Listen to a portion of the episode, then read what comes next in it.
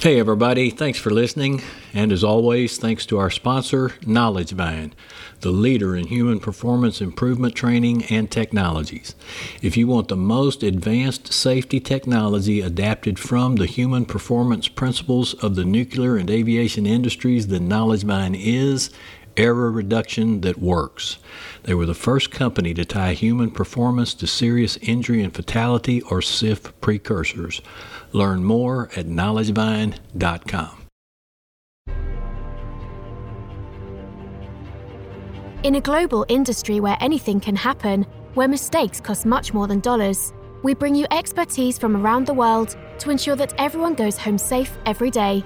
The internationally acclaimed Oil and Gas HSE podcast starts now with your host, Russell Stewart. Today, my guest on the show is Sean Baldry.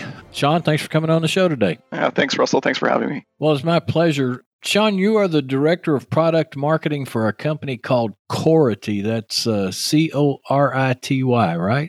That's correct. Yeah.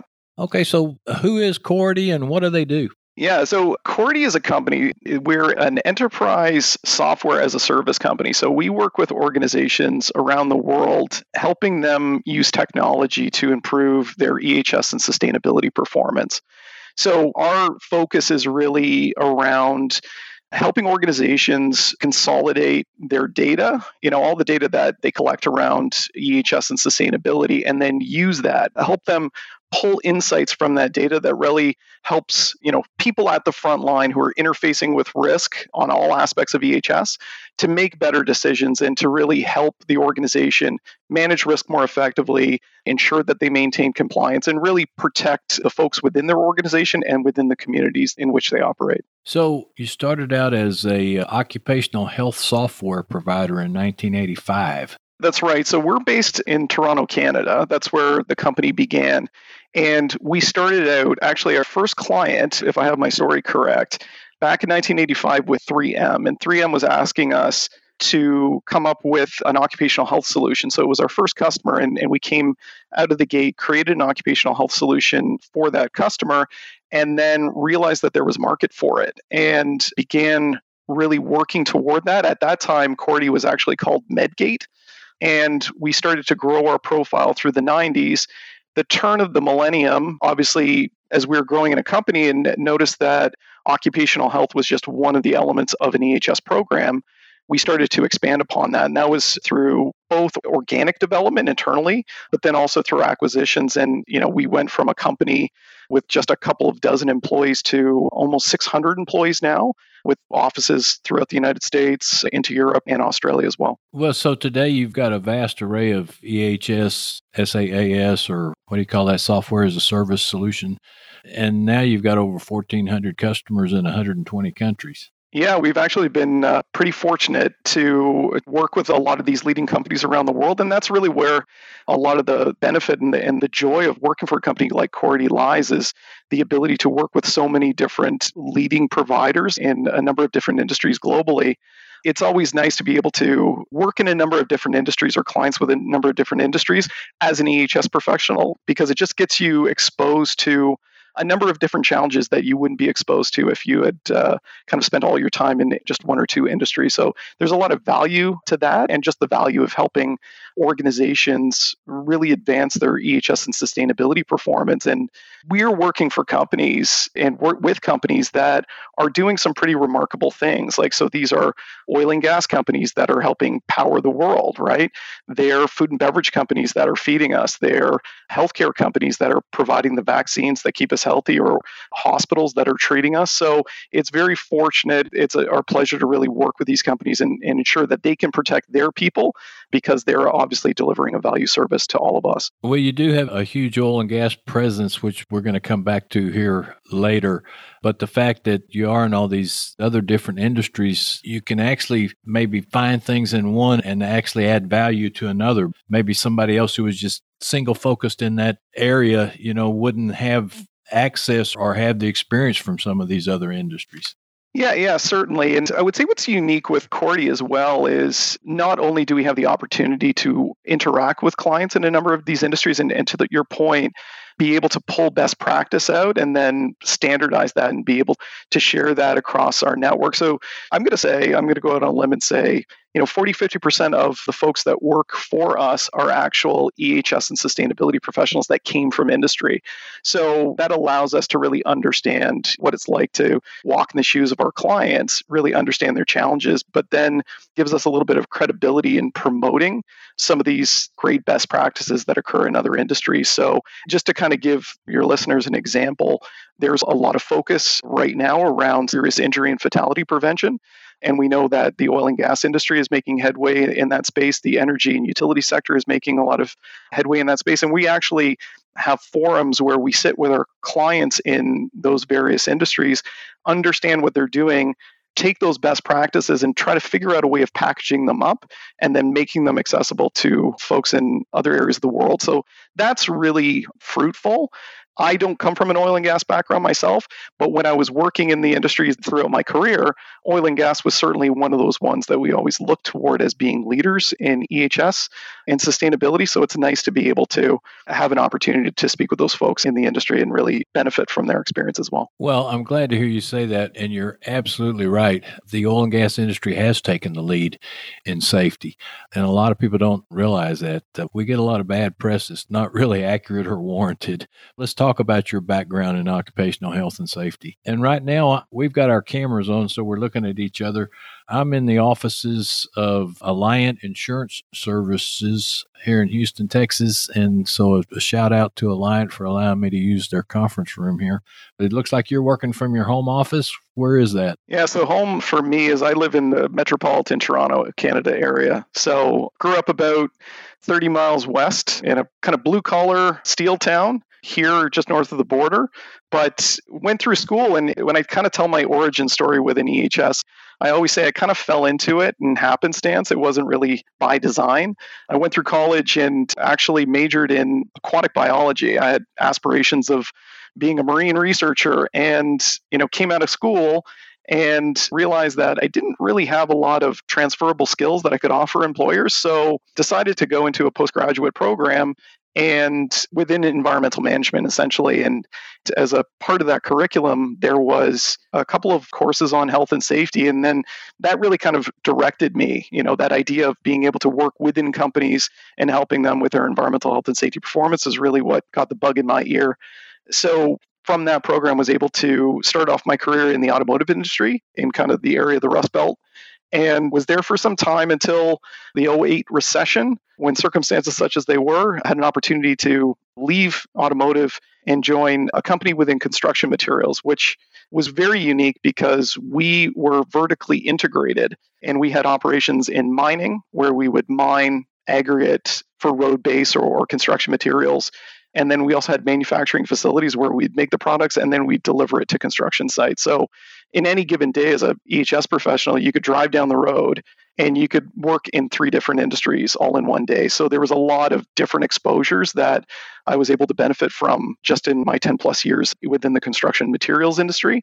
And then through the course of that, began to be exposed to technology with a number of different digitization projects that we had within the company and really caught my interest. So building my network within the software space, I had the opportunity to join Cority and going on four years now this fall. It's been a wonderful decision. I wouldn't change it for the world. Well, that's great. You are kind of focused on oil and gas a lot, though, aren't you? Uh, certainly, as a key industry for us, definitely oil and gas is a key focus for Cority, just strictly because of the scale. You know, when you think about the size of these industries, the number of people that they employ, the risk that's associated with them, you know, in terms of health and wellness, in terms of safety, in terms of environmental compliance, and just you know their leadership position within that space there is a lot of attention rightfully placed within the oil and gas industry. So we are focusing quite heavily on that. And then obviously within the last couple of years with the rise of focus on sustainability that's been a key area of growth for us as well within the oil and gas sector. Well one of the things i want to discuss on this podcast is a blog that you authored recently on the uh, what was called inflation reduction act or ira and talked about its potential impact on oil and gas. Tell us about that. Yeah, so for those of you who who've never heard of it before, so the Inflation Reduction Act is just it was a massive piece of legislation that went through both houses last year And it's kind of designed to do a variety of things. So it was designed to tackle inflation. It was designed to try to limit pricing on prescription drugs and healthcare costs, and also to look at lowering energy costs as well and ensuring more energy independence. And buried within that thousand page document, there was the introduction of the new program called the Methane Emissions Reduction Program, or MERP. So, what the MERP is designed to do is it was really trying to push the United States toward net zero emissions. And one of the mechanisms that the program introduces is something called a waste emissions or a methane waste emissions charge, which you can call it a surcharge. We kind of call it a tax. But what's really designed to do is it's designed to apply a tax on waste methane emissions that exceed a, prescribed threshold that's defined in the legislation. So, right now, a lot of oil and gas companies, as an example, they need to report out to the EPA's greenhouse gas reporting program. And if they pass a certain reporting threshold, which I think is around 25,000 metric tons of CO2 equivalents per year, so, what the MERP does is it looks at those organizations that are exceeding that reporting threshold, and then it puts a mechanism in place where it calculates their waste emissions and then applies a surcharge or a tax on those emissions. And the thing that's really interesting with this is the cost that the financial impacts of these are scheduled to raise every single year from 2024 going forward. So, what it effectively means for an organization that's producing waste methane is it's going to be more and more costly to emit that to the atmosphere. What the legislation intends to do, as it's kind of been described, is not only to encourage companies to look at new technologies to reduce their waste emissions, but it's also taking the monies that are collected from those surcharges and then give it to alternative technologies. Where we kind of look at it is, you know, especially as the impact on the oil and gas industry, is it's going to not only add an additional financial impact to these organizations, but it's going to increase the compliance burdens that these organizations are facing. If they fail to report, if they report inaccurately, not only do they face the financial impacts of the surcharge, but now they're liable to a lot of violations and penalties that go associated with that to the tune of $100,000 per day that reporting infraction could occur. So it's a pretty big deal. And what's interesting is it, it kind of got buried into this massive bill that you know, hopefully a lot of oil and gas companies are paying attention to, but it's quite possible that many are not that familiar. Well, that's why we have this show. so I mentioned earlier that Cority has over 1,400 customers in 120 countries. This includes some majors in oil and gas. Yep. I guess it's okay to mention them because they're all over your, uh, your website because I looked at them. Shell, BP, Phillips 66, and Total and you've got some case studies on your website. You want to touch on how clients like these are using Cority in their EHS and ESG journeys? Yeah, absolutely. So, just before I do that, what I will say, like the, the services that we offer to clients and with whom we partner, that includes environmental compliance solutions, it includes safety solutions, occupational health solutions, industrial hygiene solutions, quality, and sustainability. So we kind of provide the full spectrum. And different organizations, depending on you know where they operate, their industry, their strategic imperatives, things like that, they're going to pick, and also their maturity, they're going to pick the things that are most important to them. Fortunately, as we've said before, the oil and gas industry tend to be leaders in the EHS space, and they tend to have more mature programs. So from like a digital transformation journey, they tend to be the leaders and moving from manual kind of systems that are very kind of administratively heavy to moving toward adopting technology and realizing the benefits of it. So we've been fortunate to work with companies like you had mentioned Shell, massive company, as we all know. Shell actually has a new strategy, a sustainability strategy called Powering Progress. And it, it, includes a number of things, but in just to kind of summarize it, what they're intending to do is to reach net zero emissions in the next 30 years which is pretty ambitious when you consider their scale. And a portion of that is to really look at the circular economy. So, not solely looking at how they're managing waste and reducing waste, but how can they look at increasing recycling and making sure that they can take what we would otherwise consider waste emissions and then reintroduce them either into their process or find other avenues to do that. So we've been working with Shell on a global implementation where they're using our waste solution that helps them not only track the types of waste they have, at any given time. And this ensures compliance by knowing exactly what waste we're we creating on site, where they're located, how much do we have, so we can manifest them, we can get them to the proper disposal or recycling facilities, but then managing some of the regulatory reporting from that. So with the hundreds of locations that Shell has globally, we're kind of on this steady pace of helping them roll out this kind of standardized waste management program throughout all their operations globally. And that's been going on. I think we're in year two, and we still have a number of years to go. Extremely exciting to work with them. And incidentally, if folks go onto our website, www.cority.com, you'll actually find a video that Shell has created that describes some of this partnership that they have with Cority, which is really nice to see. And Cority's providing the software solutions, is that right? Yeah, so we provide the software solutions, and that would include both developing the software and then implementing it, and then constantly working with the client to understand where can we improve, or, or is there areas that we can improve their processes? Can we find efficiencies? Is there best practices that we've learned that we can take and share with other areas throughout Shell, as an example, or maybe bringing it to other oil and gas producers globally? All right. Well, that's all very interesting. Shauna, really appreciate you coming on the show. And we'll uh, definitely put the uh, Cority website in the show notes. We'll put your LinkedIn contact info in the show notes so anybody can reach out to you. Do you get to the States a lot?